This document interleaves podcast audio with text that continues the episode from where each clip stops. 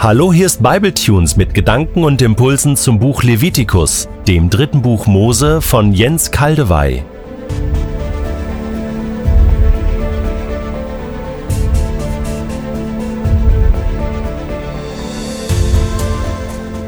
Ich lese in der Übersetzung Hoffnung für alle Levitikus 18, die Verse 24 bis 30.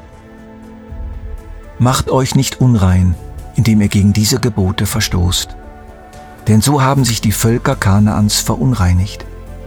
Darum werde ich sie vertreiben und euch das Land geben.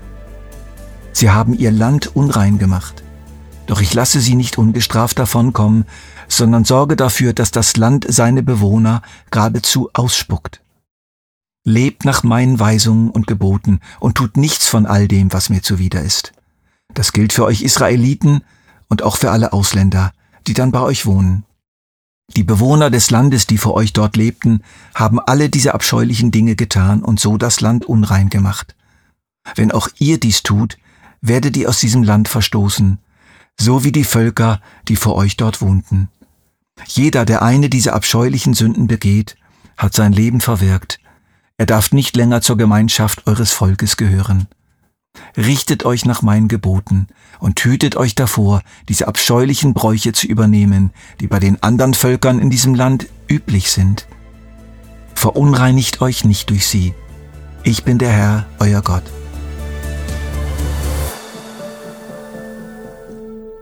Der Gott Israels begründet ausführlich die Grenzziehung sexueller Aktivität.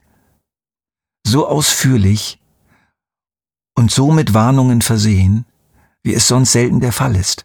Das fällt auf. Und deshalb möchte ich nicht darüber weggehen, sondern dieser Begründung eine Episode widmen. Gott kam den Israeliten, so meine ich das zu spüren, damit regelrecht entgegen. Er wusste, wie verbreitet sexuelle Grenzüberschreitungen waren und wie viel Schaden damit angerichtet wurde und wie selbstverständlich manches schien und überhaupt nicht in Frage gestellt wurde. Er wusste, dass die grenzenlose Sexualität etwas mit dem Menschen macht. Sie versetzt ihn offensichtlich in einen Zustand, in dem er seine Empfänglichkeit für Gott verliert, in dem er innerlich verunreinigt wird wie ein Spiegel, der so blind und schmutzig ist, dass er das Licht kaum noch abstrahlen kann. Und nicht nur das, er wusste, dass eine Überschreitung dieser Grenze den Menschen schadet, auch wenn dieser Schaden unmittelbar nicht gleich sichtbar wurde, aber sich mit der Zeit zeigte die erste Begründung.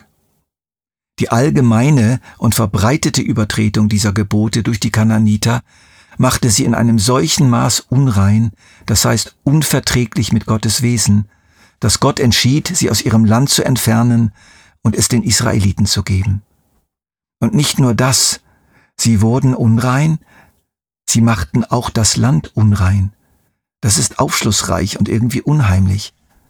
Offensichtlich sind wir eben doch so verwoben mit unserer Umwelt, dass sie durch unser Verhalten mit betroffen wird. Da gibt es ganz starke Zusammenhänge hinter den Kulissen der äußeren sichtbaren Welt.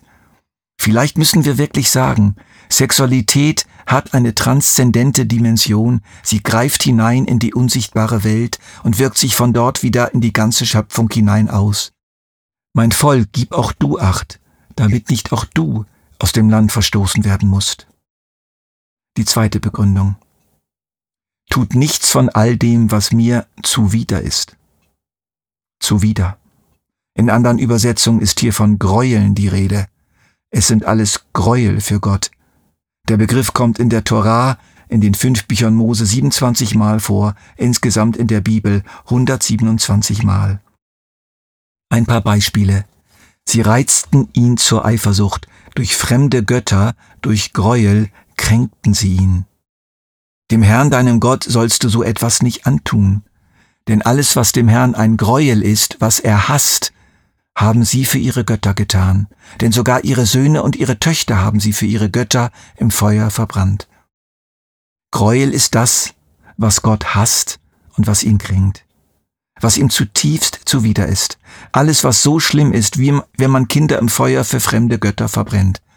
Wir dürfen dieses starke Wort nicht verharmlosen oder aufweichen. Es sind nicht Dinge gemeint, über die Gott, ja, lediglich die Nase rümpft. Die dritte Begründung. Jeder, der eine dieser abscheulichen Sünden begeht, hat sein Leben verwirkt. Er darf nicht länger zur Gemeinschaft eures Volkes gehören. Die Elberfelder Übersetzung liest, denn jeder, der etwas von all diesen Gräueln tut, die Seelen, die es tun, sollen ausgerottet werden aus der Mitte ihres Volkes. Heftige Formulierung, heftiger und schärfer als andere ähnliche Worte, denen wir schon begegnet sind. Ob das heißt, dass hier von Seiten der Israeliten die Todesstrafe vollzogen werden soll, ist fraglich. Die jüdischen Ausleger haben das so nicht verstanden. Eher ist es so gemeint, wie es Hoffnung für alle beschreibt.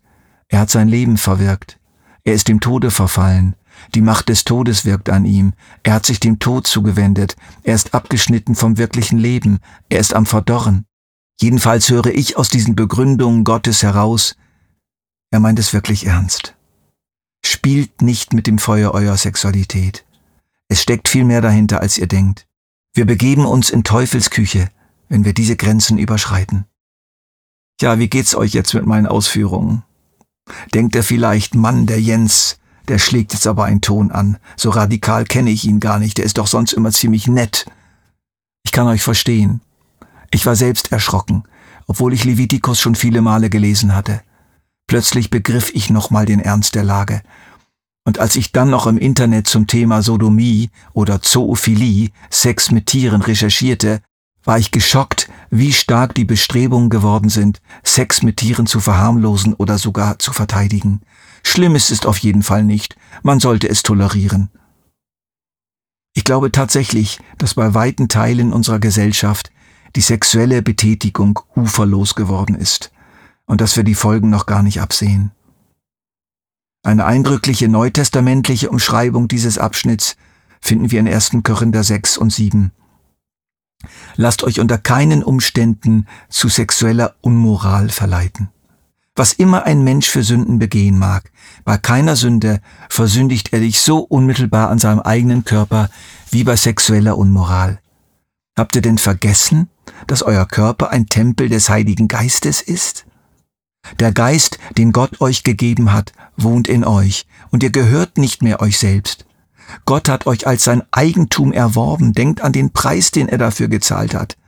Darum geht mit eurem Körper so um, dass es Gott Ehre macht. Und an anderer Stelle fügt Paulus hinzu, wer den Tempel Gottes verdirbt, den wird Gott verderben. Die Korinther waren so erschrocken, dass einige sogar dachten, ja, dann ist wohl die völlige Enthaltsamkeit das Beste wenn sexuelle Aktivität so gefährlich ist. Und Paulus geht darauf ein. Kommen wir nun zu dem, was ihr mir geschrieben habt.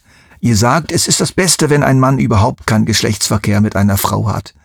Meine Antwort darauf lautet, wegen der Gefahr sexueller Unmoral soll ein Mann die eheliche Beziehung mit seiner Frau pflegen und eine Frau soll die eheliche Beziehung mit ihrem Mann pflegen. Ich fasse zusammen. Sexuelle Aktivität ja, aber in den von Gott geschenkten Bahnen und Gefäßen. Eine verbindliche, durch einen Bund abgestützte, dauerhafte Partnerschaft. Alles andere tut Geist, Seele und Leib nicht gut, verletzt sowohl die Gottesbeziehung als auch die Beziehung zu Menschen und wirkt sich auf die ganze Schöpfung aus.